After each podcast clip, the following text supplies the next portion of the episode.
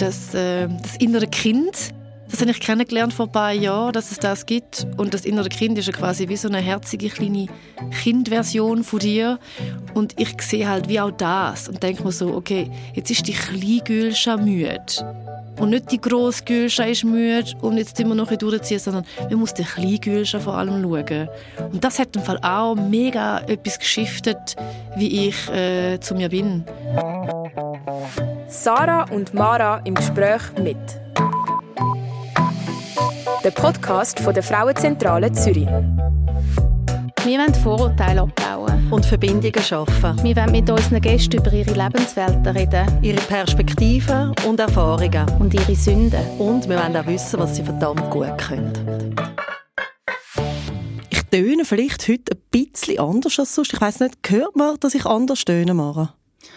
Bisschen. Gell, irgendwie, ähm, ein bisschen so, es ist alles ein bisschen verstopft, fühlt sich so. Also so die Nase, der Kopf, der Hals. So ein bisschen, als hättest du drei Tage durchgemacht, vielleicht. Oder einen. Das finde ich so viel schöner. Ich finde es so viel schöner, wenn man irgendwie anschließend man kann sagen, ich bin halt krank, dass man einfach sagen, ich habe drei Tage durchgemacht. Hast du denn durchgemacht oder bist du krank? also, zuerst bin ich mit dir Karaoke singen. Das hey, ist ja schon, also, also weißt also, du, du ja dann für mich heisst ja am eins am Morgen. Ja, also, du bist ja dann irgendwann gegangen, aber ich bin eben noch geblieben. Und dann bin ich krank geworden. Siehst Und jetzt bin ich, bin ich gesund, aber ich habe das Gefühl, man hört es immer noch ein bisschen. Darum ich ich sage das gerade von Anfang. Hallo Mara. Hallo Sarah. Und jetzt bist du aber gesünder, ja. oder? Ja, ja. außer eben, dass so alles ein bisschen voller Schleim ist. Sehr appetitlich. Es ist ein mega Thema krank im Moment, oder? Ja, also irgendwie habe ich das Gefühl, es ist irgendwie so, jeder Winter immer mehr Thema.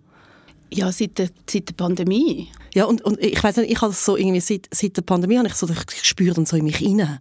Also wenn ich so das Halskratzen merke, also früher habe ich mir auch gar keine Gedanken gemacht, einfach ein das Halskratzen und jetzt so, oh, mhm. Mm, das könnte der Anfang sein. Ja. Und oh. dann so ein bisschen Druck dann, auf dem Lungenflügel. Ja, und dann, dann spüre ich, ich kann vielleicht auch nicht genau gleich leicht schnaufen, eben wie ja. sonst. Mhm. Und dann warte ich eigentlich aufs nächste Zeichen. Voll. Und da frage ich mich nämlich auch, hat das auch ein bisschen etwas von einer Selbsterfüllung gezeigt, dass man wirklich mehr krank wird? Meinst Also weißt, ist das gesund, dass man so in sich hineinhorcht? Hey, ich weiß es nicht, weil ich bin sowieso mega schlecht im Kranksein. Also was heisst das? das ist heisst, ich bin schlecht im Kranksein. Also, Hast du so mal so ein Fähigkeitszeugnis bekommen? ähm, Sie sind schlecht im Kranksein, Frau Rickli. Äh, ja, definitiv. In, in allen Beziehungen und auch in Freundschaften. also ich habe eine Freundin, die hat ja wirklich mir zum Teil verboten, über Kranksein zu reden, weil sie findet, ich bin so ein Hypochonder. In.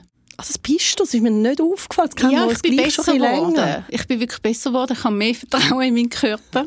Und es ist aber wirklich, wenn es mich dann, wenn es mich dann noch nimmt, mhm. dann, dann komme ich immer in ganz tiefe Lebenskrisen für die paar Tage. Also, dass ich dann alles hinterfrage. Also, dass ich dann, ich kann es dann nicht annehmen, ich bin jetzt einfach krank und ich liege jetzt ins Bett und, und tue irgendwie zwei Tage Netflixen, sondern ich hinterfrage alles, mein gesamtes Leben. Also, ich habe dann das Gefühl, ich bin nur krank, weil ich mir nicht genug Sorge habe.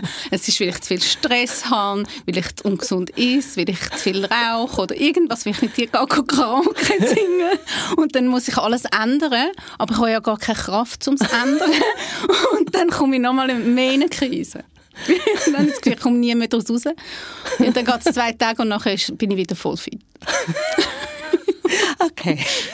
Und es ist auch wirklich, ich muss das kommunizieren den Leuten zum Teil so. Ich bin im Fall jetzt krank und darum ist alles mega schlimm und darum kann man mit mir gerade nicht über mega tiefe Themen reden, weil ich bin sowieso jetzt einfach wie in einer depressiven Episode. Ohne welche depressive Episode irgendwie Ich sehe, es ist hochkomplex. Gar nicht. Jetzt haben wir ja heute eigentlich, äh, wir sind jetzt irgendwie mit krank und mhm. so, und, aber eigentlich habe ich mich wahnsinnig gefreut auf heute. Ja. Aber wir könnten ja gerade mal unsere Gästin fragen, wie hat sie es denn so mit dem Kranksein? Ist das auch? Ich Hallo, nicke. Ich sie nickt, sie nickt die ganze Zeit Ich bin die ganze Zeit am Nicken. Hey, so schön bist du da. Hallo, ich danke so gefreut auf Hallo dich. Gülscha, hallo. Was die Leute ja nicht wissen, wir haben ja quasi fast schon eine Stunde geredet miteinander und sind wirklich schon einen Deep Dive gemacht. Und jetzt äh, hat man ja das Gefühl, ja, dann hat man ja schon alles erzählt, aber jetzt freue ich mich, dass wir nochmal noch mal einen Deeper Dive machen. Können und ich habe genickt, als Mara das gesagt hat mit dem Kranksein. Ich habe das auch, ich bin nicht, ich bin nicht ein Hypochonder, aber ich denke mir auch, also ich denke mir dann einmal mehr so, wieso bin ich jetzt krank geworden? Ich esse keinen Zucker, ich mache jeden Tag Sport, ich tue jeden Tag kalt duschen, geht's eine Art noch. So bin ich. Ja. Also du bist Ja. richtig empört. Ich bin empört und sage, Entschuldigung, Virus, du hast da die falsche Person ausgesucht, raus hier. So. Das ist so lustig. Ich, ich bin so, ich glaube, ich bin wie das Gegenteil. Wie ich kann wie so wie, nein, ich habe kein Virus. Ah, okay, ja. Aber gut, das, das, das, das so bin ich die auch- Phase Ja, voll. Da bin ich so, ja, ich gehe jetzt aber, ich gehe jetzt trotzdem noch raus. Jetzt, äh, ja, jetzt tun wir uns trotzdem noch reinschicken. Und- Also ich will es einfach nicht wahrhaben. Ja, ja. Oh, ich bin Voll. wirklich so, ich ignoriere das. Ähm, also ich koche natürlich schon heimlich in mich hinein, oder? Wie ich vorher gesagt habe. Und gleichzeitig habe ich so etwas, nein, nein, nein, nein, eben, wie ich lebe ja, oder, ich- oder dann trinke ich ein bisschen Ingwertee und dann Ja. mache ich dies, dann nehme ich noch ein bisschen Zink, dann nehme ich noch ein bisschen Vitamin C und, und, und. das, das kann mich ja gar nicht treffen in dem Sinn. Aber wie oft sind die wirklich so krank, dass es euch litzt? Also, dass ihr im Bett sind für mindestens 24 Stunden und dass man schwitzend verwacht. Hey, so drei, viermal im Jahr würde ich jetzt sagen. Was? Ja, Drei, aber viermal dann im Jahr? Meistens kurz. Okay, krass. Du? Ich glaube nicht drei, vier, aber ich so einmal, also jetzt so, also irgendwie auch, ich weiß nicht, das auch das Älterwerden? Hey, ich finde, es hat auch noch damit zu tun, wie es gerade so in der Schule ist von meiner Tochter. Je nachdem, was dort so rumgeht, Ah, kommt es ja. natürlich heim. Ja, ja, ja. Und ich finde, zum Beispiel, ich mag mich erinnern an den ersten Kita-Winter, wo der blanke Haar Hey, war, wo wir, glaube irgendwie 15 Mal Magen-Darm-Grippe Ja. hatten. Alle. das ist so schlimm. Und das ist irgendwie für mich so, der, und das ist dann so eine Angst, dass das wieder kommt. Aber sonst, ja, ich weiß nicht, es kommt mega drauf an. Ich habe das Gefühl, Kita-Kind und Kita-Kind-Familien sind wirklich nachher gewappnet, weil die haben wirklich jeden Virus viermal hast durchgemacht. alles. Und das? Immunsystem ist dann nachher so, ah Ich ja, finde, eh, sie sind einfach traumatisiert. Ja. Also das Immunsystem ist traumatisiert. Ja, und einfach, also so, sie sind so, hey, okay, wir, wir merken nicht mehr. We can't Also do es ist ja so, anymore. wenn, wenn eine Kita-Familie also, ähm, heimkommt und sagt, wir haben Bauchweh, dann komme ich weiter weg, Ja, weil ich ich. Angst habe, dass es könnte bei uns losgehen oder dass wir es könnten überkommen. Gibt es echt so Studien? Gibt es vielleicht irgendeinen Doktorand, Doktorandin, die jetzt mal einfach so, sich denkt, ich, ich, ich bin jetzt einfach mal ein Jahr in der Kita und tu all die Viren mal so ein bisschen mir anschauen? Das wäre mega ich spannend. finde das eine gute Idee. Kann das bitte jemand machen? Ja, du dich melden, falls du es schon gemacht Ah, ja, hast und genau. jetzt Aufruf. zuhörst. Ja, sehr gut. Wir laden dich auch ein da als Sehr Gästin. gern. Also, auch als Das ist schon spannend. Ja, eh, mega. Aber Gesundheitsthemen an sich sind ja spannend. Du beschäftigst dich ja auch sehr Mega. stark damit, das oder? ist mein Ding. Ich finde das so faszinierend. Es hat, jetzt hat gerade ein Freund von mir hat ein einen hohen Cholesterinwert und er ist er ist irgendwie 31, ist mega gesund, ernährt sich gut, ernährt sich praktisch nur vegan, schaut, dass er genug ähm, Bewegung hat und, also, und er hat einen höheren Cholesterinspiegel.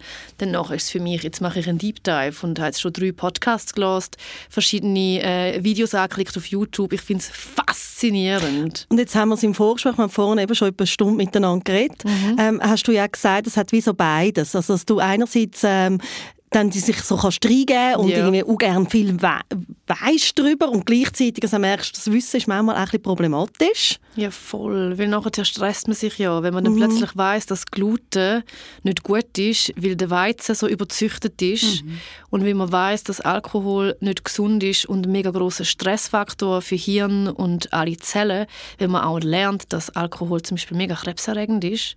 All die Sachen tue ich dann wirklich aktiv auch ähm, nicht lesen. Und, oder wieder verdrängen. Oder wie, wie machst du das? Ja, doch. Ich tue zum Beispiel, ich habe noch nie ein Buch gelesen über Gluten. Habe ich mir noch nicht gegeben, wirklich nicht. Ich habe noch nie ein Buch gelesen über Alkoholkonsum. Oder auch, ich bin also großer Fan von Huberman Hub. Das ist so ein Stanford-Professor, der ein äh, Neurowissenschaftler ist und so wirklich ganz spannende Podcast-Folgen immer hat zu den Themen. Er lädt sich immer die, genau die Leute ein, die gerade zu, dem, zu diesen Themen forschen und wirklich in, in dem Ding sind. Und auch dort habe ich die Alkoholfolge nicht gelassen, weil ich gewusst habe, dass ich dann wüsste, dass ich dann nachher Ist das jetzt, ist die unsympathische wird vom Freundeskreis, die dann nachher sagt, also wir können im Fall jetzt nicht mehr Alkohol trinken. ist das eine Vermeidungstaktik oder ist das irgendwie... Das ist vielleicht eher auch eine, Also eine- äh, eine Strategie, Strategie oder? wo einem auch gut tut. Voll. Fall voll, weil ich finde, das ist wie so, also, oh, ja, ja, ich kann nicht jetzt an Alkohol aufhören trinken. ich habe schon aufgehört mit vielen Sachen. Ich habe aufgehört zu rauchen, esse fast kein Zucker mehr. haben ja gewusst, dass Balsamico-Essig hure viel Zucker Ich weiss, aber es ist halt lieben gleich. Und Hey, ist mir Glutamat. so scheissegal. Mega viel Glutamat. Aber Es ist mir so gleich. Ist, macht es so einen grossen Unterschied, ob jetzt du Äpfelessig nimmst, der mega gut Ja, ist? Oder macht's. was macht es einen Unterschied? Ja, ich habe mir im Aha, Fall okay. Wirklich im Bioladen den geilsten Äpfelessig gekauft. Ja. Ich gefunden Hast du ja, ja gegönnt. ich gebe, ich habe mir gegönnt, ich habe gefunden, ich gebe dem Äpfelessig eine gut, wirklich eine Chance. Ja. Hey, aber gewisse so Salat, ich mache zum Beispiel wirklich sehr, sehr einen guten Fenchelsalat. Der ist Ich unserer- wirklich der- mega der gut. Ist, Der ist- ich, alle lieben den. Ja. Hey, aber der braucht den Balsamico. Es ist Ja. einfach nicht gleich geil. Ab, ja, schau, ich verstehe es. Ich für mich habe jetzt gedacht, weißt, ich habe den Balsamico-Essig auch weggelassen, weil wenn man nachher wirklich weiss, wie viel Gramm Zucker das Ich drin es nicht ist. wissen. Nein, nein, Okay, nein, okay, okay. nein, nein, nein, nein, nein, nein. Ich wollte es nicht Siehst du, wissen. ich bin wirklich die unsympathische im Freundeskreis. Meine Mitbewohnerin in Zürich, sie hat wie so gar keine Ahnung, wenn es ums Thema Ernährung geht. Sie, sie weiß nicht genau, was Proteine sind, zum Beispiel. Und sie isst zum Morgen ein Schokogipfeli und äh, Marlboro Light. Weißt du, wie ich meine? Mhm. Und wenn ich ihr das sage, wirklich, sie rollt mit den Augen, weil ich wirklich so die sym- unsympathisch bin, wo dann ihre würde am liebsten das aus der Hand schlagen. Aber ja. Drum, um das nochmal abrunden, darum lese ich nicht zu, zum Thema Gluten und nicht Also weißt, zum ich Thema... meine, wir können ja auch mal darüber reden, was macht denn das Wissen für Stress und was hat denn der Stress für eine, gesund, also für eine Ja. Wirkung auf unser Immunsystem? Das kann meine Therapeutin dann mal... das kann sie, da kann sie einen Deep Dive mit mir machen. Hey, Gülscha, ich habe mich unter anderem so wahnsinnig fest gefreut auf das Gespräch heute, wie du für mich etwas verkörperst, wo ich finde, es ist in der Medienlandschaft, in der schweizerischen, leider nicht so viel, viel vorhanden, können wir mal sagen. Und das ist, du, du wirkst wahnsinnig authentisch und du hast eine Gabe, und ich finde, ich habe mir einen Gedanken gemacht, was ist es denn genau? Aber ich erlebe dich jetzt einfach schon seit Jahren so in den Medien, wie dich irgendwie alle Leute wahrscheinlich in der Schweiz irgendwie kennen. Und du hast ja so eine Gabe, wirklich echt zu wirken. Also du, du Das ist alles ähm, fake. Jetzt eben, kommt es jetzt kommt's aus. aus. Jetzt kommt's Das ist alles aus. nur wirklich, das sind 14 PR-Strategen, die mich Dahinter. da, die das aufgebaut haben. Genau, Ja. ja. ja. Sorry, guys. Sorry, guys. Ich muss das. Ja. du wirkst sehr nahbar und ich beobachte bei dir, dass du den Mut hast, auch Verletzlichkeit zu zeigen. Und das ist etwas, wo ich immer wieder sage, wir sollten alle mehr den Mut haben, uns auch verletzlich zu zeigen und unsere Fassade so ein bisschen abzureissen und du kultivierst das eigentlich. Ist das etwas, wo, also ich nehme jetzt nicht an, dass es eben PR-Strategen dahinter sind, aber wenn du das jetzt würdest so ein bisschen beschreiben, den Prozess oder vom in die Öffentlichkeit gehen, irgendwie, ich weiss gar nicht, was sind deine Anfänge? Sind deine Anfänge Joyce gewesen? Oder Genau. ist von Joyce, gell? Ja, 2011 habe ich mit Joyce angefangen. mhm. Sie hat mich wie so weggecastet von meinem Studium und dann habe ich aufgehört zu studieren und bin bei Joyce gewesen und habe dort jeden Tag eine Sendung gemacht. Ja, wahnsinnig intensiv Wahnsinnig intensiv, aber alles auch gelernt, wirklich so, ich habe Fernsehen machen wirklich gelernt, wir hatten Live-Sendungen, wir hatten Live-to-Tape, wir hatten reportageartige Sendungen, wir haben Interviewtechniken gelernt.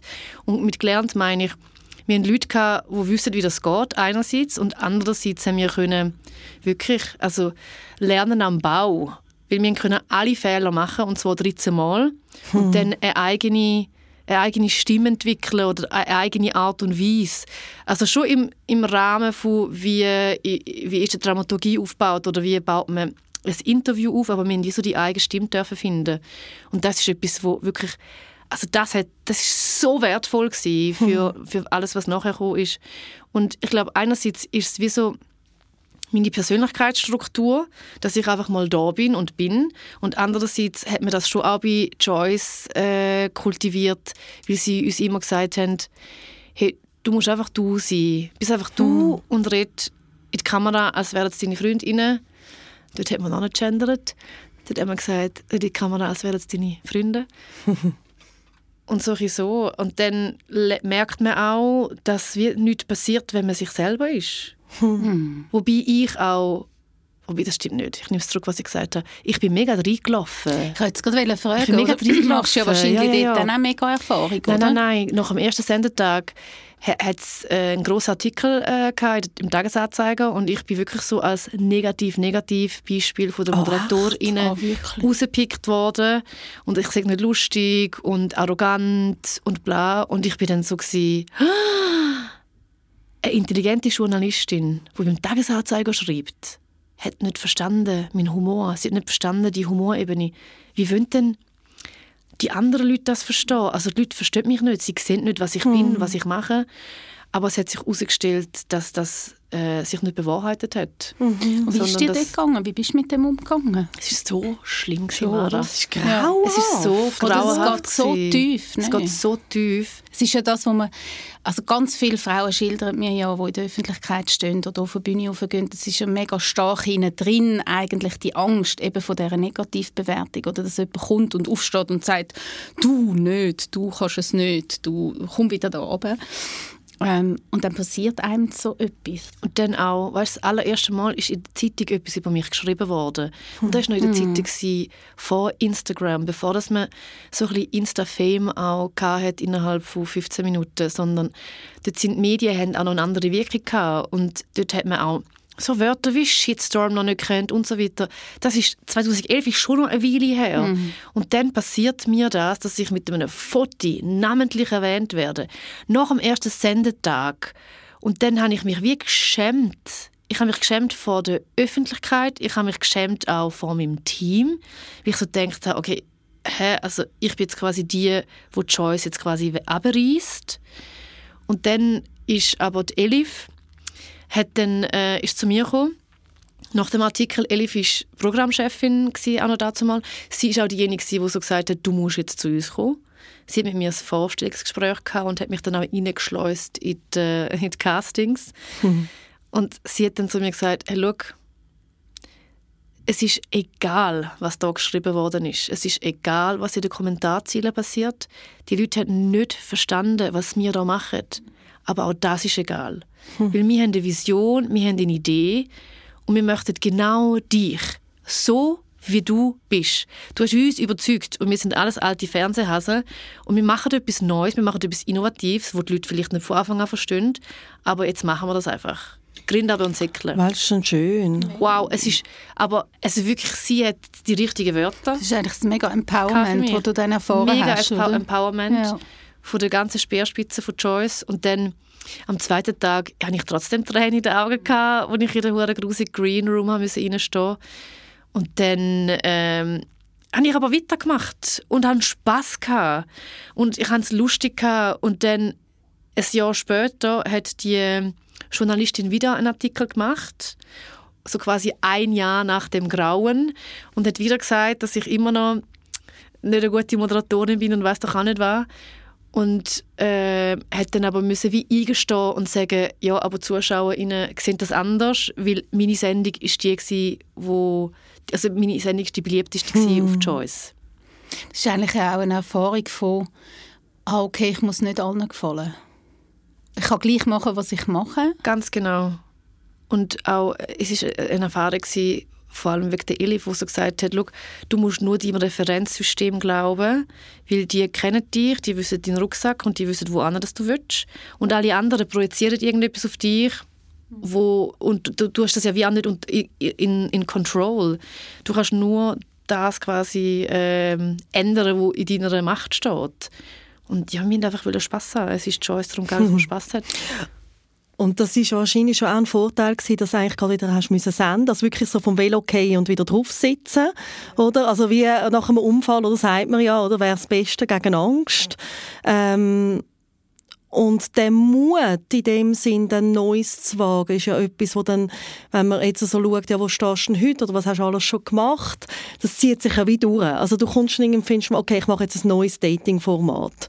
Genau, Übrigens aber sehr, weißt du- sehr cool, Ja. aber ja auch etwas, was man noch nie gesehen hat. Aber es ist nicht, es ist nicht, nicht mein Dating-Format, würde ich an dieser Stelle sagen. Aber ähm, ich bin dort rein. Aber was, ich, was mir auch noch so durch den Kopf gegangen ist, weil wenn ich so zurückschaue, dann denke ich mir wirklich so, ich finde es so krass, dass die Elif wirklich so etwas gesehen hat in mir, wo ich noch nicht gewusst habe. Und zwar, dass, dass wirklich mein Purpose ist, Leute unterhalten. Und das kann ich jetzt voller Selbstvertrauen sagen. Ich bin eine Entertainerin. Und das ist aber lang gegangen. Ich musste Ende 30 werden, um zu sagen, weißt du was? Mir ist wirklich gleich, ich kann das. Ich kann auf der Bühne stehen, unvorbereitet und mache, dass du 40 Minuten the best time of your life hast. wirklich. Das glaube ich, ich, so ich, weißt, so, ich weiß ich weiss mittlerweile, was ich kann. Und wenn mm. Elif nicht gewesen wäre, das ist schon noch, sie hat mich entdeckt und sie hat dann noch gewusst, was sagen und mir die Leitplanke gelegt, dass ich können, mich entwickeln und meine Stimme finden das ja, ist schon so eine Begegnung ja, mit so Leuten, ja, Genau, also ich kann nicht selber leiden, das ist, ich habe das in meinem Leben auch. Und es sind eigentlich nicht immer, aber fast immer Frauen gewesen. Mhm. Ähm, ich mag mich erinnern, nach meiner Lehre, ich habe ja Buchhändlerin gelernt, hat es eine Frau im Team gehabt, wo ähm, es ist eine Stelle frei, frei geworden ähm, als Leiterin von einer, von einer Filiale von, der, von, von dieser Buchhandelskette. Und ich bin ja eben, ich bin noch knapp dann aus der Lehre gewesen und dann und vorher mit ihr oft im Gespräch. Und irgendwann hat sie zu mir gesagt, hey, das wäre doch etwas für dich. Und ich habe wie gefunden, ja, also nein, das kann ich doch nicht. Und ich bin ja zu jung. Und irgendwie eben durch ihr Empowerment habe ich mich dann darauf beworben und hat es dann geklappt. Mhm. und durch das irgendwie mit 21 dann die erste ähm, Führungsposition schon gehabt und das hat sich nachher eigentlich durchs Leben bei mir gezogen. Und immer wieder so Frauen, jetzt zum Beispiel auch im Karl der Grosse, war Fabian Schellenberg so jemand gewesen, wo, wo einen, einen Talk oder eine Lesung, die ich moderiert habe, ist schauen und mich nachher darauf äh, angesprochen hat. Und dann sind ja und ich konnte nachher eine Talkreihe moderieren im Haus dort, also wo wirklich ähm, ja, Leute, die erkennen, was du kannst mhm und wo dich dort drin unterstützen, ohne jegliche Konkurrenz. Ja. Und so nicht nur ohne jegliche Konkurrenz, sondern sogar wie so die extra Mile gehen. No, sogar? Ja, ja ich, ich finde schon ja. auch, dass und dann, ich finde eben extra Mile gehen heisst auch, dass du dass die dann wie an dich glauben, obwohl du nicht an dich glaubst. Und das, ist, das kostet auch viel Energie von der anderen Seite. Ich finde ich find das mega äh, spannend, was du sagst, oder? Das, ähm, es, es, es, sind ja dann auch die, wenn man dann so re, äh, rekapituliert und äh, dann auch merkt, so, was für Menschen im Leben sie sind, die einem unterstützt haben auf dem Weg. Also mich erfüllt das dann oft auch mit einerseits ja, also Stolz, aber auch also eher, Dankbarkeit. Eher, so, also Ehrfurcht vor diesen Personen, dass die das so gesehen haben. Könntest du nicht auch so. immer gerade ein bisschen berühren? Doch, dann? Ja, ja, ja, also ich habe ich ha, ha letztens so einen Moment gehabt, wo, wo mir so bewusst bewusst worden ist, dass ich die letzten drei Jahre, also was mich, also einfach die Frauen in meinem Leben, mhm. mich gehebt so haben, mhm. gestützt, unterstützt, inspiriert. Mhm. Das ist so, da könnte ich wie gerade ein bisschen losheulen von Dankbarkeit diesen Frauen gegenüber und, und das ist ja so ein Geschenk auch. Und also es ist ja nicht jetzt irgendwie, dass ich jetzt das Gefühl habe, ja, ich habe jetzt sicher viel gemacht dafür, dass ich irgendwie von Anfang an sind wirklich auch mehr Frauen, auch schon irgendwie so in meinem familiären Umfeld, irgendwie Frauen haben, die irgendwie mm. unterstützend sind und eben genau das jetzt so sagen, was du gesagt hast, du bist gut so, wie du bist. Mhm. Und diese Botschaft. Und du ja. kannst etwas. Und das auch gesehen, das ist... Und ich finde, so ein wichtiger Punkt ist, das habe ich erst kürzlich erfahren in meiner Therapie, bei mir ist wie so das Ding von gesehen werden, weil ich fühle mich manchmal nicht gesehen von Leuten. Und das tut ganz viele Sachen bei mir aufwühlen, weil das kommt dann von der Kindheit, dass ich mich, dass ich mich als Kind nicht so ganz gesehen gefühlt habe, weil ich halt ein bisschen speziell als Kind war ich bin auch immer vor dem Fernseher gestanden, habe getanzt, habe immer gesungen und wirklich so, lalala, so als Kind bin ich gewesen. und ich glaube, ich bin nicht ganz gesehen worden als das, was ich bin und wenn ich jetzt aber so mich so gesehen fühle, dann kann ich, dann kann ich richtig so halt loslassen und thriven. Mhm. Das ist aber auch so etwas, wo glaube wo die, eben, ich sage es nochmal, wiederhole es nochmal, wo die Elif, glaube so vor allem dann war. Wenn du von deiner Kindheit erzählst, was, wie bist du aufgewachsen? Ich bin in Niederutzwil aufgewachsen, das mittlere von drei Kindern. Wo ist bitte Niederutzwil? Das ist in der Ostschweiz. Ah, ja, 20 man Minuten von, ein bisschen. Ja. 20 Minuten von St. Gallen. Das sind einfach dort, wo all die Weil sind. Weil genau, es gibt ja so einen Ort Zuzwil, in der Ostschweiz, wo irgendwie all die Weil sind. Und ich kann es nicht fassen, wie viele so Weil es, es gibt. Es gibt viel. Und sie machen mich ein bisschen fettig, die Weils. Es gibt Weil, Weil, ja. Wille, gibt es. Also ich kenne noch Weil mit der Remise. Das sind mega Hip-Hop-Partys. Aber das ist nicht das ja, Wil, oder? Nein, schon? aber es gibt, nein, nein. Es, ich, wohne, ich, in, ich bin in Niederutzwil geboren und in Utzwil in die Schule und in Oberutzwil sind wir einmal ins Hallenbad. So. Ja, nein, ja, mhm. Ich bin per Kaiserschnitt in Marienfried auf die Welt gezogen worden, äh, am 18. Oktober und bin dann dort äh, und, äh, eben so in der Aglo aufgewachsen und hatte ein ganz normales Upbringing im Sinn von ähm, ja, Vorstadtding. Und meine Eltern sind aus dem Balkan und da eher so eine konservative Erziehung. Also ich habe viel kämpfen mit Ausgang und so weiter. Und dann ab 18 hat es aber gekehrt und ich konnte die ganze Nacht in Zürich in Ausgang mit meiner 16-jährigen Schwester. Aber bis Was das ist dort passiert? Weiß auch nicht, keine Ahnung. Das ist auch so ein Grundsatz. Hartnäckig. Die Gülsch ist hartnäckig geblieben. zusammengespannt dann? Ja. Da hast du eine neue Beziehung zu deiner Schwester. Also zu meiner jüngeren Schwester habe ich eine sehr nahe Beziehung. Ja. Und meine ältere Schwester ist halt sieben Jahre älter. Mhm. Und durch das ist, also, also ich, es tut mir leid, wenn ich jetzt zurückdenke, dass sie uns müssen mitschleppen überall. Aber at some point hat sie sich, glaube ich, auch gewehrt und gesagt, nope, die zwei kleinen Babys bleiben jetzt die Bei mir war es eben lustig, weil meine jüngere Schwester hat ja mich mitgeschleppt. Ja, und das ist schon so. Das ist auch traumatisierend für die älteren Geschwister. Schöne Mama, scheiße. Nein, danke. Ich habe mit meiner kleinsten Schwester immer gespielt, ich sage Mutter. Ich habe das so cool gefunden, wo sie so ein Baby war. Wir haben irgendwie 17 Jahre Abstand. Und dann habe ich das so, weißt du, so mit so 18 so sie im Wagen schieben. Ja. Und ich habe es so voll gefühlt. Ja, weil du als Kind hast auch können abgehen nach 20 Minuten. Natürlich. Genau. Ei, ei, ei. Oh la la. Ja, und dann bist du zu Zürich in Ausgang und dann bist du Ja. auf Zürich gezogen. Genau, ich habe ja. äh, die Lehre dann gemacht in Zürich als Pharmaassistentin. Und dann bin ich Wochenaufenthalterin. Gewesen. Das ah, heisst, jetzt, Pharmaassistentin. Mir Ja, ja schon ich habe so gerne ich habe so gerne Gesundheitsthemen. Apotheken. Hast du auch gerne Apotheken? ja, ich habe schon gerne Hey, ich bin so also, Kauf... nicht mehr, nicht mehr, nicht mehr, Ich bin kaufgefördert in. Drogerien. Also, Ja, wirklich? Ja, ich bin, ich bin wirklich eine von diesen Klischeefrauen. Ganz Wo schlimm. dann alles geht sich aufschwätzen lassen. wo, Da noch ein Tee und da hey, noch. es gibt so ein, so und- bei mir, gerade bei der Praxis gibt es so ein Bioreformhaus, Drogerie, irgendwas. Und wenn es mir dann nicht so gut geht, Dann schickst du dich rein. und wenn ich dort reingehe, und dann will ich vielleicht etwas für das Immunsystem, oder? Ja. Hey, und dann könntest du mir fast alles verkaufen. Ja, das ist ja, ja. unschlimm. Was Das hast ist du letztes Jahr- was peinlich. hast du letztes Jahr- Also das Peinlichste, was ich je gekauft habe, ist eine Rosenquarzcreme Hm, das ist wirklich fürs an der Herz. Mitte. Ja, ja. Das ist mir sehr peinlich. Du weißt du was, ich sag dir ganz ehrlich, ich habe mal, ich hab mal so einen Boyfriend gehabt, der aber auch so ein bisschen anthroposophisch Mhm. erzogen worden ist. Und wegen ihm habe ich dann auch angefangen, so Scheissdreck zu kaufen. das ist ganz schlimm. Eine Gold- und Kupfercreme habe ich mir gekauft. gegen meine Endometriose. Ja, Gold hat Also. die, die hat auch noch goldig drin gehabt. Ja, ja, natürlich. Einfach Das ein sitzen dann mit der richtigen und ich Aber bin ja, ich Entschuldigung, bin es ja gibt noch ja- in äh, Steiner. Eben ja. Also zuerst in die Steiner Kinski und ein paar Jahre in die Steiner Schule. Also nachher habe ich gewechselt. Aber ich, ich bin ja mega zu nahe treten, weil ich kann an der Stelle sagen, Nein, ich also bin- falls ihr Ja, Ah, nein, gar nicht. Schüsselsalz äh, Nein, nein, Jüngerinnen sind, gut. dann go, go for it. Endometriose, du bist wahrscheinlich die, wo ich glaube wirklich in der Schweiz eigentlich dafür bekannt ist, dass man endlich mehr darüber redet, dass vielleicht auch endlich etwas passiert im Bereich Frauengesundheit. Was aber auch wieder so ein Zufall ist, weil es bedingen sich dann immer wieder Leute, die vor der Kamera quasi stehen und wo hinter der Kamera die Idee haben, dass man über das Thema redet. Und das allererste Mal über das geredet habe ich mit der Yvonne in ihrem Podcast. Ähm, Also mit der Yvonne Eisenberg. Genau, ja, genau. Und weil sie halt einfach das erste Mal mit dem, so mit dem mich konfrontiert hat oder mich einfach mal darauf angesprochen hat. Und das ist einfach immer, eben, es bedingt sich dann so ein bisschen.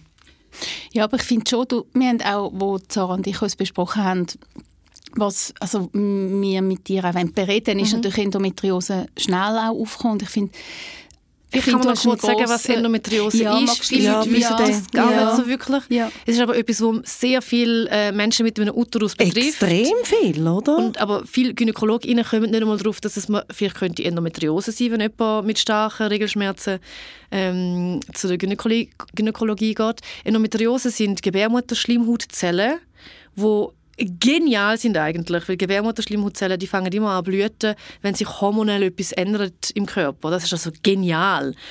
Das heißt, ähm, immer wenn wir unsere Periode haben, merken die Zellen so, uh, Abfahrt, wir müssen da raus und dann werden sie abgestoßen. Aber die Gebärmutterzellen, die sind dann die können dann auch an anderen Orten sich ansiedeln, zum Beispiel eben außerhalb der Gebärmutter oder am Darm.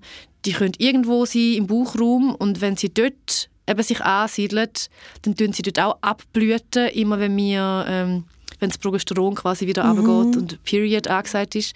Und das heißt, dass dann dort zu Entzündungen kommt bei dem Gewebe. Und das ist, muss wahnsinnig schmerzhaft sein. Das ist sehr schmerzhaft. Ich bin mehrere Mal wirklich im Spital gelandet und, und, und ich die Diagnose noch nicht hatte. Und das ist richtig, dass dir mal äh, der Blinddarm, also dass man ja. gemeint hat, du hast einen entzündeten genau. Blinddarm, und dabei habe ich aber Endometriose, also ich habe noch nicht gewusst, ich habe die Diagnose noch nicht gehabt.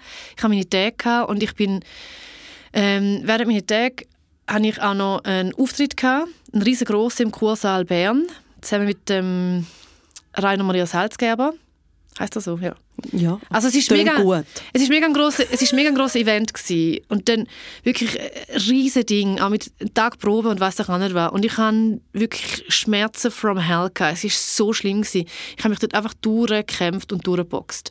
Und am nächsten Tag hatte ich immer noch mega Schmerzen gehabt. Und dann sind, sind aber meine Perioden quasi schon weg, wie weg gewesen. Ich habe einfach wie so noch meine Tage so ein bisschen aber Schmerzen des Teufels. Ich auch, wenn ich auf den Bauch gelangt habe, hat es mega weh Dann bin ich zu der Hausärztin und sie hat gesagt, ich habe mega absurde Entzündungswerte im Blut. Nachher bin ich notfallmäßig ins Spital und dann haben sie gesagt, ja, ihre Entzündungswerte sind sehr hoch, sie passen nicht zu einem, zu einem entzündeten Blinddarm aber jetzt machen wir halt mal einen Ultraschall. Und nach dem Ultraschall haben sie dann, haben sie dann entschieden, ja, es muss der Blinddarm sein. Aber rückwirkend ist klar, dass es einfach Endometriose war. Wahnsinnig heftig. Ja. Aber es ist ja wieso nicht so dramatisch. Jetzt ist der Blinddarm draußen. Falls ich mich irgendwann entscheide, ein Einsiedlerleben zu führen, dann nachher hätte ich das Problem nicht, weil der kann ja immer mal wieder platzen, weißt du, wie ich meine? Mhm. Also das, das, das, dem, das ist safe. Aber das ist eine sehr positive ja. Haltung zu dieser ja, was, ja, was bringt es mir, ja, weißt du, wie ich meine? Aber es ja. ist schon, oder, dass einfach, also der Bereich Frauengesundheit ist ein Bereich, der massiv vernachlässigt wird, wo man wirklich kann sagen, da, da fehlt ganz viel Wissen. Ja, und wo ich eben wirklich finde, du hast da in der Schweiz einen grossen Teil von dieser Aufklärung zu Endometriose gemacht. Also, ich, ich finde es aber ich auch faszinierend. Ich, ich ja, wenn man sagt Endometriose, es hat komische, umständliche Namen, aber wenn man so liest und denkt so, wow, die Gebärmutterschleimhautzellen sind ja genial. Mhm. Das ist das eine, dass sie genial sind, dass sie einfach Hormone quasi wie schmöcken im Blut und nachher zack blüht es. Mhm. Und das andere ist aber auch, dass sie können im ganzen Körper umwandern. Man kann sogar Endometriose in der Lunge haben, weil sie dort landen könnten. Krass. Oder im Hirn. Mhm. Also es ist wie so auch interesting. Also ja, genau. Schmerzen in der Schulter hat wegen der Endometriose. Und das ist dann halt einfach, ich finde es vor allem faszinierend und ich finde es mega schade, wenn man das wie so ausklammert. Ich finde es ja wie interessant. Mm. Und ich will da nicht so negativ und ähm, sad auf so Sachen schauen, sondern mir sagen, hey, aber was findest du, was es braucht in Sachen jetzt Endometriose für die Frauen, damit so Sachen nicht passieren, wie jetzt du mit deiner Blinddarmoperation? Das sind ja zum Teil jahrzehntelange Leidensgeschichten und ich denke, früher äh, sind die Frauen dann einfach, also es hat ja viele Schmerzpatientinnen gegeben oder auch Frauen, die früh gestorben sind oder die sich bis zu, zu eben Depressionen oder sich das Leben genommen haben aufgrund von ganz schlimmen ähm, Schmerzkrankheiten, wo man wie nicht gewusst hat, was es ist. Und ich, ich meine, da ist ja natürlich schon viel passiert, aber anhand von dem, was du schilderst und auch anhand von dem, wo man dann, also wenn man es hört und selber merkt, man hat irgendwie auch nicht so wirklich eine Ahnung davon, merkt man ja schon, dass es noch nicht dort ist, was es könnte sein. Ja, ich glaube, es gibt ja wie so in unserer Gesellschaft oder in unserem System gibt es ein paar Hebel, wo man kann, ähm, so ein bisschen ansetzen kann. Das eine ist natürlich in der Ausbildung von Gynäkologinnen. Das ist ganz klar. Das andere ist aber, was viel mehr Wert hat, ist im Prinzip, wir sind in einem kapitalistischen System, dass man wie Investoren findet, die nachher sagen, weißt du was, Endometriose haben mindestens 10% von der, von der weiblichen Personen oder von den Menschen mit Uterus da könnte noch Geld sein, ich investiere jetzt mal in die Forschung. Mhm. Ich glaube, das ist sicher auch ein Ding. Weil es wäre cool, wenn man könnte etwas ähm, impfen und nachher keine Endometriose haben. Mhm. Dann werden die Leute halt reich. Dann, also, ja. Aber hauptsächlich, ich habe keine Schmerzen mehr. Mhm. Wie gehst du mit diesen Schmerzen um? Hey, gut. Mhm. Ich muss ganz ehrlich sagen, ich habe es mittlerweile auch gut im Griff. Also wirklich, wirklich, wirklich sehr gut. Was machst du denn, dass du so im Griff hast? Ja, im Fall schon penibel. Schon viel, auf, schon, Ich schaue schon auf mein Leben. Mhm. Mhm. Wirklich, ich habe früher noch, mit Anfang 20, Mitte 20 habe ich eigentlich jeden Tag Bauchweh gehabt. Gar keine Ahnung gehabt, dass es Endometriose ist. Da bin ich auch zu verschiedenen Spezialistinnen, habe meinen Darm abgecheckt und so weiter. Aber das sieht man natürlich nicht mit, äh, mit Ultraschall. Man muss eigentlich eine Spiegelung machen.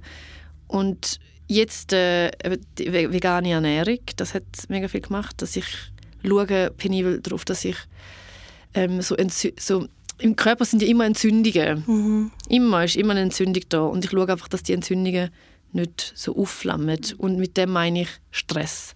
Ich habe immer, wenn ich am meisten Stress hatte, über mehrere Wochen, bin ich im Spital gelandet wegen starker Schmerzen von der Endometriose. Mhm. Das ist ähnlich wie, also ich kenne es ein bisschen von meiner kleinsten Schwester mit der MS, mhm.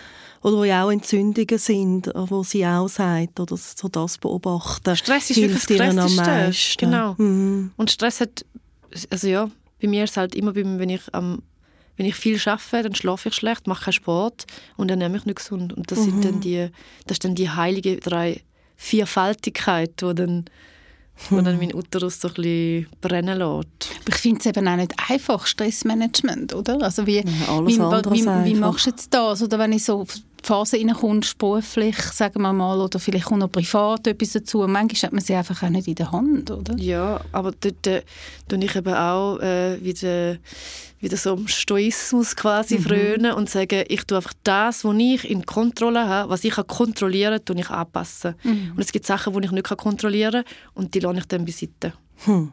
Und mit kontrollieren meine ich so, ich kann schon schauen, dass ich mich bewegen kann, ich kann schon schauen, dass ich viel Wasser trinken kann, ich kann schauen, dass ich zum Beispiel, wenn ich nicht gut schlafe, halt Magnesium nehme vor dem Schlafen. Einfach die Sachen, die ich ändern kann, die tue ich anpassen. Mhm. Und wenn ich jetzt viel muss arbeiten muss, dann muss ich auch mal viel arbeiten. Das heißt aber nicht gerade auch, dass es wieder eine krasse Episode gibt mit, äh, mit meinem Uterus. Das heißt auch, du, ein, ein Großteil von deinem Leben ist auch Selbstfürsorge, oder? Ich habe das Gefühl, dass vor allem jetzt mit, mit der 30 das viel, ja, ich glaube schon. Mhm. Also so eine, man spürt einfach, wenn man dir zuhören darf, sehr eine liebevolle Haltung dir selber gegenüber. Oder man merkt, du hebst dir Sorge und allein das ist ja eigentlich ein Schlüssel von Selbstfürsorge. Ich glaube auch, mm. voll. Mm. Und es hat aber auch damit zu tun, dass ich wie so das, äh, das innere Kind, mm. das habe ich kennengelernt vor ein paar Jahren, dass es das gibt. Und das innere Kind ist ja quasi wie so eine herzige kleine Kindversion von dir. Und die findet man meistens ja, also sich selber findet man meistens ja das herzigste Kind ever. Und ich sehe halt wie auch das und denke mir so, okay, jetzt ist die kleine Gülscha müde. Mhm. und nicht die grosse Gülscha ist müde und jetzt immer noch durchziehen, sondern man muss die kleine Gülscha vor allem schauen. Und das hat im Fall auch mega etwas geschiftet, wie ich äh, zu mir bin. Oder auch, so, dass ich nicht so streng zu mir bin ja, ich sage auch, ähm, sich le lernen, sich selber ein gutes Mami zu sein. Ja, Mann. Ja, das ist so wichtig. Mega. Das ist so wahnsinnig wichtig. Weil niemand ist ein gutes Mami zu dir. Nein. Also, also doch außer deine Mami. Aber, ja, aber weißt ja. auch, also es steht dir genau in der Kindheit zu, dass andere deine Bedürfnisse erfüllen. Yes. Oder? Also das Kind hat es wirklich verdient, oder? Ist ein Bündel Bedürfnisse am Anfang vor allem. Und es hat erfüllt, also wirklich verdient, dass es alles erfüllt bekommt. Aber hey, wenn du erwachsen bist, dann gibt es schon wirklich auch die Selbstverantwortung, dass Voll. du dir eben selber ein gutes Mami bist. Und das ist manchmal einfacher, manchmal schwieriger. Und man hört einfach auch, außer dass du das wie auch ein Stück weit auch gelernt hast, vielleicht auch wegen denen, also dieser Auseinandersetzung oder dieser gesundheitlichen. Hey, ich glaube, ich habe vor allem das gelernt im Fall wegen einem Ex-Freund von mir, hm. wo so abgefuckt war, die Beziehung, wo noch at some point wirklich wo ich at some point gesundheitliche, äh, also wo es sich wirklich so auch auf körperlicher Ebene gezeigt hat, wie abgefuckt dass es gerade in der Psyche inne ist, weil ich, ah, es ist so schlimm gewesen. Und dann nachher musste ich anschauen, okay, wat, wer bin ich genau, wieso bin ich gefangen in dieser Beziehung und was ist das innere Kind? Also mhm. erst dort habe ich dann auch mit der Therapie angefangen und dann eben das innere Kind kennengelernt und so weiter. Ja, und ich meine, es geht, es ist, ist ja auch also ein Wegnehmen von den anderen. Also es müssen sich dann auch nicht immer alle anderen kümmern. Also auch wenn man natürlich dort auch gerne hat, wenn, wenn ab und zu sich mal jemand kümmert um einen, aber dass man auch bei sich selber oder die Verbindung zu sich selber und dass man auch die so Möglichkeit wahr. hat, oder? Das ist auch so, das ist, also ich wahr, denke, ja. wenn, wenn ich höre abgefuckte Beziehung oder ich, also es sind ja nur Mutmaßungen. Aber ich finde auch, wenn, so, wenn man so das Konzept nicht kennt, also von dem inneren Kind oder überhaupt einfach die eigenen Bedürfnisse, die eigenen Muster, äh, die eigenen Muster oder Gefühle, dann ist ja total oft auch so, dass die Haltung von ja du musst jetzt aber für mich. Genau, oder das Outsourcen. Genau. Mhm. Also du musst jetzt quasi wie eine Rolle übernehmen von Mami, Papi, ja. allen, allen Sachen, die schiefgelaufen sind in deiner Kindheit und genau. das so projizieren und das kann ja nur schief gehen. Ja. Und das ist der selbstverantwortliche Teil, oder, wo dann das vernünftige Erwachsene-Ich beinhaltet. Ganz genau. Und, und ich merke, ich finde es auch spannend, was du sagst mit Beziehung. Also, so dass, also dass wie, wenn ähm, wirklich äh, schlimme Beziehungserfahrungen hast und irgendwie merkst, ähm, da bist du irgendwie klein geworden in, in einer Liebesbeziehung, da ist es nicht gut gegangen oder betrogen worden oder wie auch immer, ich meine, ich kann, also ich kann es nicht äh, verändern, dass mir das passiert ist, aber was ich schon auch extrem ähm, ja, irgendwie auch, also wirklich im Nachhinein auch ein Geschenk finde an so eine Erfahrung, ist das, wenn ich dann angeschaut habe, okay, Sarah, was ist es denn bei dir? Ja, genau. Also auch, ich weiss, mich hat der Satz zum Beispiel mal mega triggert, wenn du betrogen worden bist. Wann hast du angefangen, dich selber zu betrügen? Ja, und es hat mich so triggert zuerst. Ich habe gefunden, er ist einfach ein Arschloch und dies und das. Und dann habe ich so gemerkt auch, und natürlich auch mit Hilfe von Therapie, klar, okay, es hat ganz viel gegeben, wo ich nicht mehr mich selber war in dieser Beziehung. Ich habe mich untergeordnet, ich habe meine Bedürfnisse zurückgesteckt, ich habe mir Sachen gefallen lassen, wo ich mir vielleicht nicht würde gefallen lassen eigentlich. Also das heißt, ich habe mich ein Stück weit auch selber betrogen oder selber verlassen. Und dann, also wenn dann irgendwie die Möglichkeit hast, zum zu schauen, okay, eben, Wieso? das ist mega spannend. Ja, da weißt du auch die Beziehungen, finde ich zum Beispiel, wo, wo, wo, Tenden, also wo das die Tendenz ist von Frauen, die immer, also jetzt Hetero-Beziehungen, wo die Frauen oft sagen, ja, mein Mann er macht ja nichts und er kann es ja nicht richtig mit den Kindern. Und ich finde, wieso, also ich habe das bei mir selber auch müssen merken, so, ja, aber ich mache es ja auch. Mhm. Oder? Also ich, oder ich, ähm, du nimmst dann ihm halt den Shop aus der Hand ja, oder eine Lupe aus der Hand. Und auch, weil ich das Gefühl habe, ich bin irgendwie ja. besser, mhm. oder? Also so, dass, ähm, dass, dass die eigene Reflexion finde ich un, unheimlich wichtig. Mhm. Ähm, und manchmal ist es aber auch schwierig.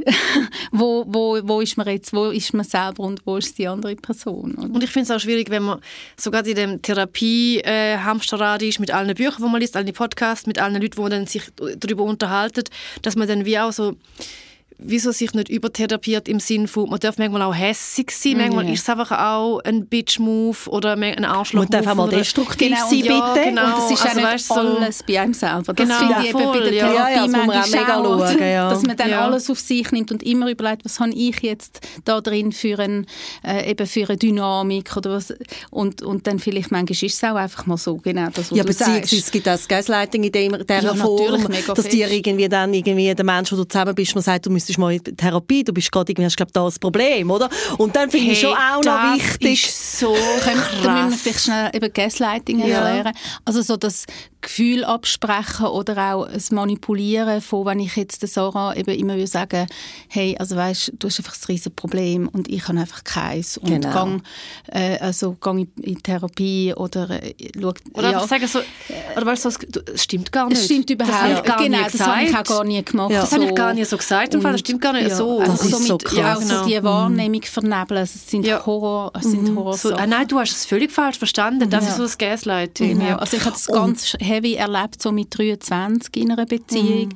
wo mit Gäsle, also das ist wirklich dann so, dass, zum, dass das Gefühl von bist im falschen Film und du kannst nicht mehr, du kannst nicht mehr sagen, ähm, kann ich jetzt mir trauen oder stimmt jetzt das, was die andere Person sagt? Und also es ist, das ist, ist also mega was es ja macht, ist letztendlich, also so habe ich das erlebt, es tut das Vertrauen in deine eigene Wahrnehmung zerstören. Und dann zu merken, nein, also auch mit Hilfe oder am besten von Therapie, hey, meine Wahrnehmung hat gestimmt und mhm. ich habe das so erlebt und auch ein Wort dafür haben, finde ich mega wichtig weil du fängst irgendwann an, dir selber du wirst locker Bananas, ja. ja. Aber darf ich dich fragen, ja. mal, wie hast du mit 23 nachher können aus dieser Spirale raus und wieder so ein... Hey, ich habe Antworten gesucht und habe sie bekommen durch Frauensolidarität. Ja. Ich, kann, ich möchte und kann nicht viel dazu sagen, mhm. weil ich die eigene Geschichte betrifft immer andere auch, oder? Ja, Aber ich finde, wie ich habe mega Frauensolidarität dort erlebt und habe meine Antworten bekommen, wo meine Wahrnehmung bestätigt hat. Mhm. Und dann konnte ich raus aus der Beziehung und konnte wirklich ähm, ja, mich selber wieder spüren lernen. Ähm, aber das war ein mega Prozess gewesen und ich habe Therapie genau dann angefangen. Das ist, also mit 23 hat das angefangen. Also ich habe dann mit 28 und ich glaube Therapie angefangen und seither bin ich immer in Therapie. Mhm. Und darum finde ich es auch so spannend, wenn du sagst, übertherapiert. Mhm. Weil eben, es gibt dann auch so den Punkt, wo man sich ja dann manchmal auch fragt, man, hat man jetzt, macht man jetzt oder bringt es jetzt normale eine Therapie zu machen, etwas. Ähm, Wäre nicht einmal eine Therapiepause gut? Ähm, wo kann ich einfach wie, oder wo muss ich wie sagen, ah, jetzt muss ich einmal etwas einfach stehen lassen, so bin ich halt einfach. Mhm. Ähm, ich weiß nicht, oder was meinst du mit übertherapiert? Ja, also es gibt dann so wie beim äh, alle Bücher lesen zum Thema Alkohol und Gluten, gibt es dann auch alle Bücher lesen zu den, was gibt es für verschiedene Therapiemöglichkeiten oder was ist jetzt deine Coping, äh, was ist dein Coping-Mechanismus und so weiter. Und das meine ich damit, dass man dann wie so vielleicht auch, vielleicht meine ich mit Übertherapieren auch, dass so ein bisschen sehr fest intellektualisieren, dass, man, dass es sehr verkopft ist und dass man dann für alles, was man macht, sagt und fühlt, ein Wort hat oder dass Entscheidungen fast schon pathologisiert werden. Ich meine das damit. Ja. Und mhm. manchmal muss man einfach sagen so, ja, ja, ich mache jetzt einfach mal. Mhm. Es wird schon gut sein. It's gonna be fine. Ja. Also du sagst ja, es ist so ein bisschen Voraussetzung ähm, zum jemanden daten, ist Therapie. Für mich ja. mittlerweile schon, ja.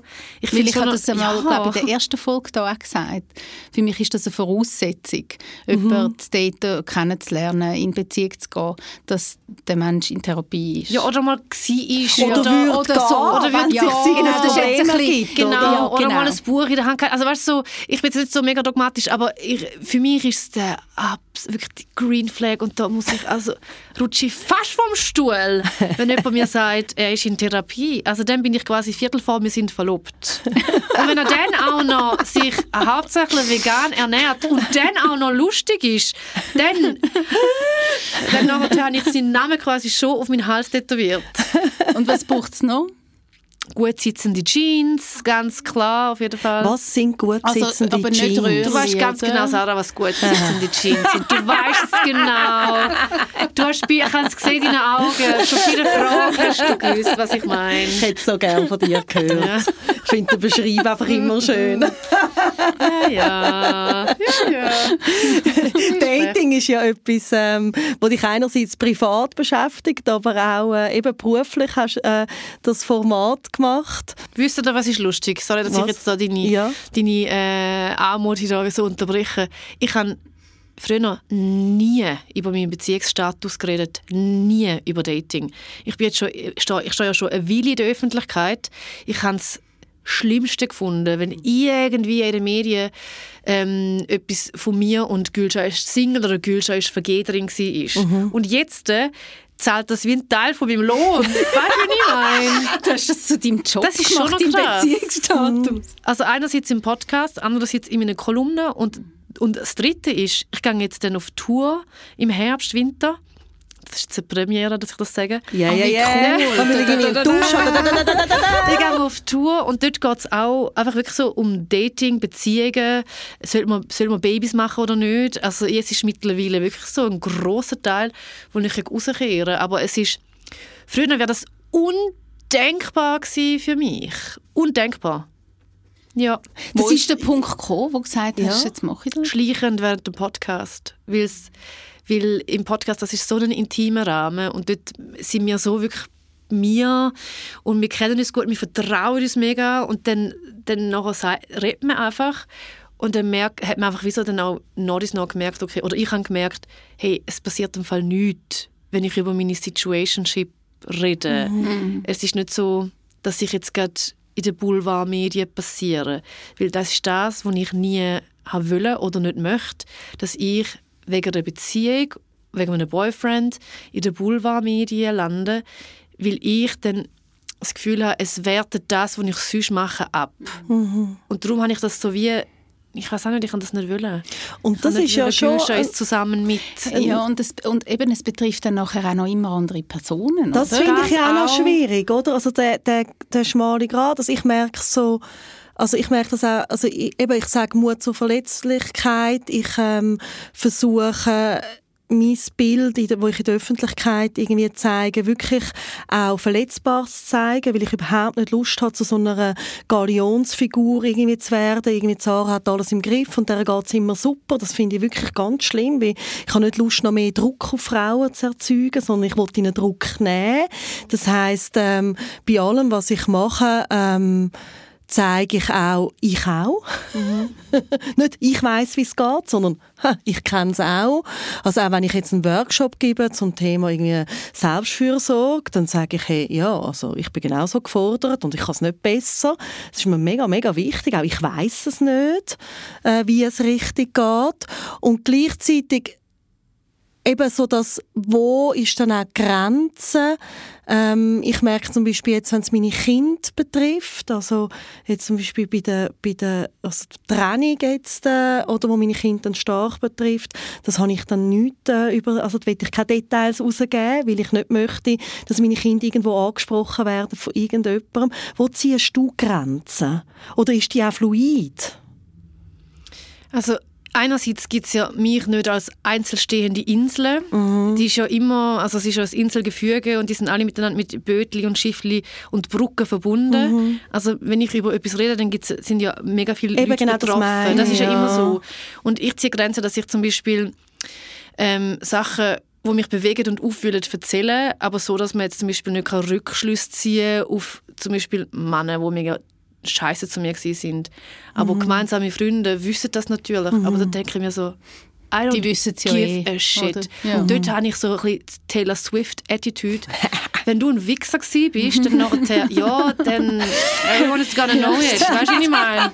Na, sorry. Also, weißt, aber auch nicht so, dass du nachher dann nicht einen Job findest. Das finde ich dann auch unfair. Mhm. Und, und, und auch so wie so, hey, ähm, immer mit der Möglichkeit, du hast auch Entwicklungsraum. Aber ich finde, was ich aber auch noch interessant gefunden habe, zwei von meinen Ex-Boyfriends, die ich eben im Podcast erwähnt habe, wirklich auch groß oder in, in, Kolumnen groß erzählt habe, äh, die haben mir dann at some point gesagt, entweder angerufen oder dann pri äh, privat persönlich abgemacht, so ja, ähm, ich will Fall nicht, dass du dann öffentlich über so Sachen redest, weil wenn du willst, dass es auf irgendeine Art und Weise gut sein zwischen uns, dann will ich nicht, dass du das öffentlich erzählst. Und dann habe ich gedacht so, die Audacity, dass sie das Gefühl haben, dass sie noch irgendwie eine Macht haben in meinem mhm, Leben, was ich kann sagen, denken mhm. oder was ich kann schreiben. Mhm. Also wo ich so denke, so, spinnst du eigentlich? Mhm. Weißt du, was ich gemacht habe? Ich habe genickt und gelächelt und gesagt, ja, ja. Weil es ist wieder so, ich kann auch gar nicht streiten, aber ich habe so gedacht, wenn ich möchte eine ganze 90-minütige Show machen, wo ich unsere Beziehung wirklich so auf, auf einer PowerPoint allen Leuten erkläre, dann mache ich das. Wenn ich einen Song darüber schreibe, dann mache ich das. Ja, und es ist ja auch immer auch deine Geschichte. Das ist meine Geschichte und ich erzähle sie. Mhm. Und das hat mit Freiheit zu tun und auch mit Deutungshoheit mhm. gegenüber das eigene Leben, oder? Voll. Also das ist, ich finde das wahnsinnig also stark. Ich lerne da so, jetzt mega ja. viel von dir, ganz ehrlich. Ja. Ich finde wirklich, also, ja. ich, und ich, und ich habe wirklich so, ich bin so dort gesessen und denke so, also ja, mhm. ja, ja, ist gut, wenn du das denkst. Ja, und ich frage mich auch gerade, oder haben wir Frauen tendenziell oder den Hang dazu, dort dann sogar noch zu schützen?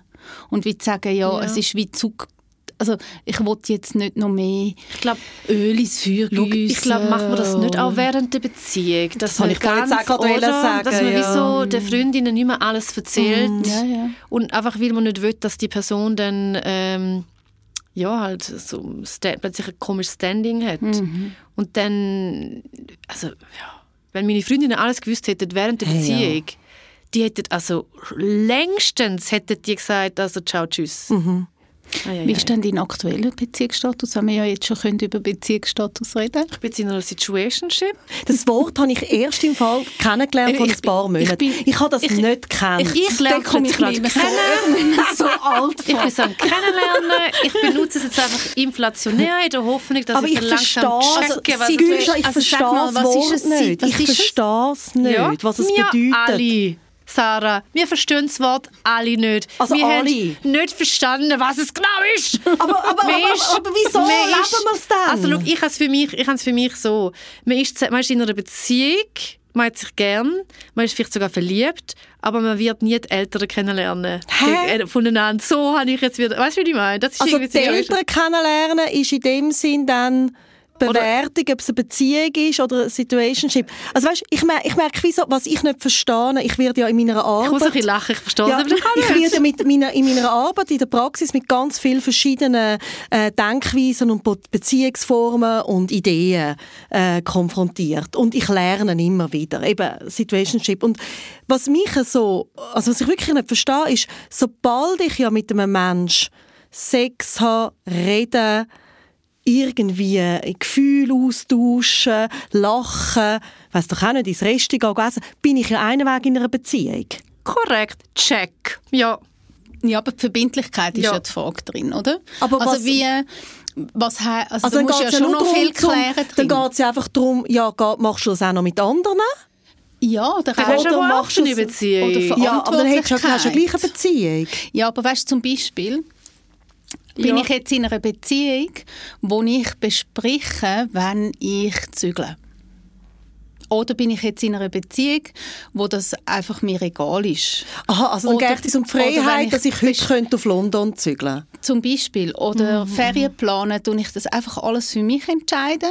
Aber es ist ja total Oder absurd, ich das Mara. absprechen? Wieso? Aber Mara, aber wenn ich doch... Also wenn aber ich, das sind doch Unterschiede. Aber ich bin doch in meinem Alltag. Und ja. dann habe ich einen Menschen, der irgendwie näher ist in meinem Alltag. Ich höre den täglich, ich, ich schlafe mit dem Menschen. Ich bin... Dann kommt's, also kommt der Mensch ja eh mit über, wenn ich jetzt auf London auswandern also, aber ich mache ja, wenn ich jetzt überzeugt wäre, dass mein Lebensglück davon abhängig ist, dass ich jetzt auf London muss zügeln muss, dann ist das ja sowieso eine Freiheit, die auch hast in einer Beziehung dir zu überlegen. Also ich verstehe nicht das Dogma oder ich verstehe nicht, was, was ist denn alles nicht mehr möglich, wenn man sagt, jetzt ich sind wir in einer Beziehung. Beziehung. Also was mhm. passiert dann? Kommt dann ist irgendwie... der Unterschied vielleicht Monogamie? Ist der Unterschied, dass eine committete Beziehung automatisch bedeutet, dass man dann in einer monogamen Beziehung ist, wo man mehr als eine Woche in Zukunft plant. Ist das vielleicht der Unterschied? Nein, finde ich nicht, weil ich finde, du kannst ja eine nicht monogame Beziehung haben und gleich Verbindlichkeit drin haben. Aber es gibt ja, glaub, ich, ich glaube, es gibt weißt, mega viele Leute, also die einfach sich nicht vorstellen können, eine offene Beziehung zu haben, aber auch nicht möchten in eine monogame Beziehung gehen. Also sagen sie einfach so, jetzt bin ich in einer Situationship. Aber es ist ja hm. Selbstbetrug. Nicht, ich, nicht unbedingt. Nein, ich will es mega gerne. Ich verstehe es ja. nicht. Es ist mega spannend. Ich, also weißt du, auch also das, mit, was du mir sagst, jetzt mit, mit den Ferien, oder? Ja. Also da denke ich so, ja, aber also, wenn ich mit jemandem gern bin, dann rede ich ja mit dem ewig. Ich will ja vielleicht wahrscheinlich mit dem Menschen in die Ferien. Also, und wenn ich mit dem Menschen nicht mehr in die Ferien dann bin ich wahrscheinlich auch nicht mehr mit dem in einer Beziehung. Nein, aber ich finde, man kann auch mit jemandem in Beziehung sein, wo man nicht in die Ferien Also gar nicht? Vielleicht. Ja, vielleicht, I don't know. Ja, oder vielleicht, ja. Also wie? Aber also... also Mal, ich finde, es gibt doch nicht. Ich auch, auch nicht. Sarah und Mara. Also, also, ich weiß es doch auch nicht. Also, also falls jemand uns zulässt, der kann erklären wirklich mir, also so richtig erklären, was das für ihn bedeutet und wieso er lieber in einer Situationship ist, als in einer Beziehung und wirklich den Unterschied jetzt abgesehen von ich habe dann nur noch exklusiv mit dem Mensch Sex. Oder bin nur noch verliebt. Oder wie das wäre dann offene oder geschlossene Beziehung. Ich glaube, es gibt einfach so viele Abstufungen dort drin. Aber ist es nicht, weißt, ich frage mich dann manchmal, ist das nicht alles ein, ein verzweifelter Versuch von uns Menschen, dass wir nicht verletzt werden? Ja, ist, sind all die Konzepte, all die Labels, sind das nicht irgendwie verzweifelte Versuche, dass man sich irgendwann an ein Konstrukt haltet, ähm, dass man dann das Gefühl hat, ja, wenn ich jetzt sage, ich committe mich nicht ganz, ich bin in einer Situationship, dann werde ich nicht verletzt. Weil wenn ich nämlich sage, ich bin all in und ich meine, ich, Christina, zweite Folge von, unserer, äh, von unserem Podcast, hat mir mal gesagt, weißt Sarah, wieso ich dich so gern mag, ist, du bist auch so ein All-in-Mensch. Und ich merke also, ich, ich umgebe mich wahnsinnig gern mit All-in-Menschen. Also Menschen, die einfach verbindlich sind, die sich committen, die irgendwie ehrlich sind, die keine Fassade leben. Und ja, das tut manchmal weh. Und ich habe auch das Gefühl, dass das ja einfach ein verzweifelter Versuch ist, den Schmerz irgendwie zu umgehen. Und das geht ja eh nicht. Ich, das, ist, das ist ein Punkt. Ein anderer Punkt ist wirklich, dass ich glaube, dass, ähm, dass eine committete Beziehung, so wie wir sie kennen, von Disney und von all diesen äh, Romcoms, dass das wie so ein klares Konstrukt ist. Und wenn man sagt, ich commit mich in eine Beziehung, dann meinen die meisten von den Leuten, dass das das ist. Dann ist man in einer monogamen Beziehung, wo irgendwann einmal in der Ehe mündet und Familie bekommt. Und für also immer und ewig glücklich. Genau. Mhm. Und das möchten viele Leute gerade nicht. Sie möchten einfach sagen, so, ja, ich finde dich jetzt gerade les, aber ich weiß nicht, wie sie 22 Minuten ist. Ich glaube, mhm. das ist es so die Angst, zum, zum etwas zu fest schon aber, wieder zu machen. Aber fehlt da nicht auch irgendwie einfach die Ehrlichkeit zu sich selber, dass man letztendlich ja eh nie wissen, was in 22 Minuten ist? Ja, aber wir haben ja, das ist ja so ein gelerntes Muster, das ist mhm. so ein gelerntes Narrativ und wird überall in allen Love-Songs, es wird überall vorgelebt, in wirklich in Büchern, Weltliteratur, wie auch immer, ist so das komische Zweierkonstrukt von zwei Menschen, die sich finden, lieben und nachher für immer zusammen sind. Und irgendwie ist das, glaube ich, zu viel Druck, I don't know. Mhm. Also ich kann es schon auch nachvollziehen, aber ich finde, für mich ähm, ist es wie so, manchmal dann auch schwierig, weil ich nicht genau checke, was es ist. Also für mich ist es mehr so ein Unverständnis, okay, aber was bedeutet mhm. es ganz genau jetzt? Mhm. Was bedeutet das genau? Mhm. Darf ich jetzt mit anderen rumknutschen im Ausgang oder nicht? Mhm. Aber eigentlich sind wir ja in einer offenen Situation und wir sind das einfach am Daten. Aber nachher kommt dann die Information vom Gegenüber, hey, ja, wir sind schon in einer offenen, nicht committeden Situation, aber ich hätte jetzt ein schlechtes Gewissen, um mit jemandem umzumachen.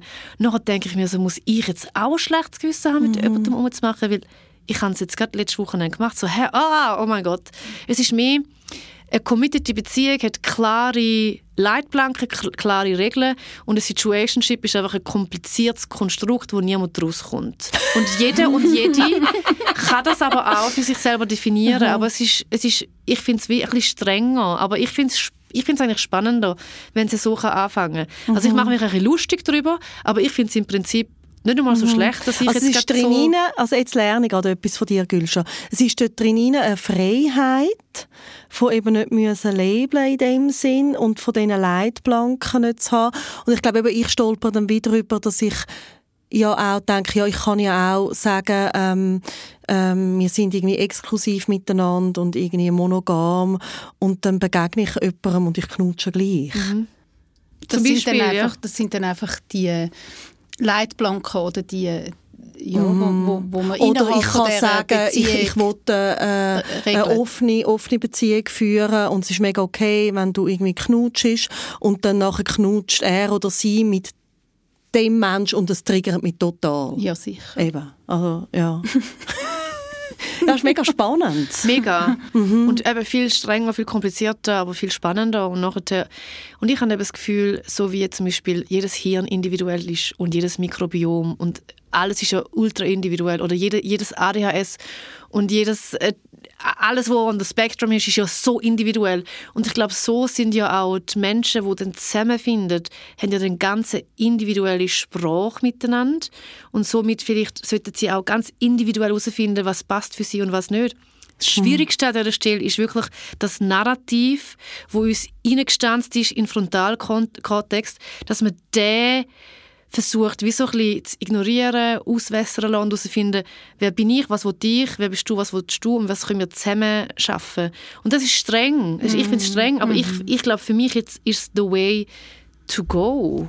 Hoffentlich. Toi, toi, toi. Ja, ey, wir drücken mega Daumen. Ja, ja. Mann, aber du hast auch die ganze Zeit etwas sagen. Du hast immer so gemacht. Ja. ja. Und ich habe ich dich ja.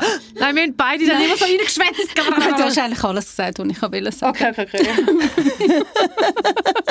aber wir könnten mit dir eigentlich nochmal viel länger reden. Ja, ich glaube, ähm, kommen wieder. das wäre total schön. Ja, ja mega Und äh, gern. dann nimmt es ein Wunder, was ist aus der Situationship geworden. Hey. Und, Und, was ist aus deiner Tour geworden? Ja. Ja, ja, ja, ja. Ja. Und danke, ich merke so, ich nehme auch daraus raus, so den Mut. Also wenn ich dir, dir so zuhöre, merke ich einfach so, du hast so den totalen Mut, ähm, dich immer wieder auch auf etwas einzulassen, wo du nicht weißt, was, ob das jetzt irgendwie eine Sendung ist, wo irgendwie moderierst oder ob das vielleicht ein Date ist. Und ich, ich finde das so etwas Inspirierendes, ähm, auch vielleicht für äh, Zuhörerinnen, so wie immer wieder den Mut haben, eben, blöd gesagt, auf das Ross oder auf das Velo wieder zu sitzen, wenn man mal runtergefallen ist. Danke viel, viel mal, Danke Gülscha. viel. Danke vielmals, Gülscha. Es war toll. Gewesen. Ich bin schockverliebt in euch zwei. Wir sind auch verliebt in Ja, dich. wirklich toll. Der Podcast ist in Zusammenarbeit mit der Frauenzentrale Zürich entstanden. Seit über 100 Jahren setzt sich der Verein für mehr Selbstbestimmung für Frauen im Kanton Zürich ein. Mehr Infos unter frauenzentrale-zh.ch und schreibt uns gerne eure Ideen und Feedback auf Insta at frauenzentrale-zh. Es würde uns freuen, wenn ihr den Podcast abonniert und bewertet. Danke.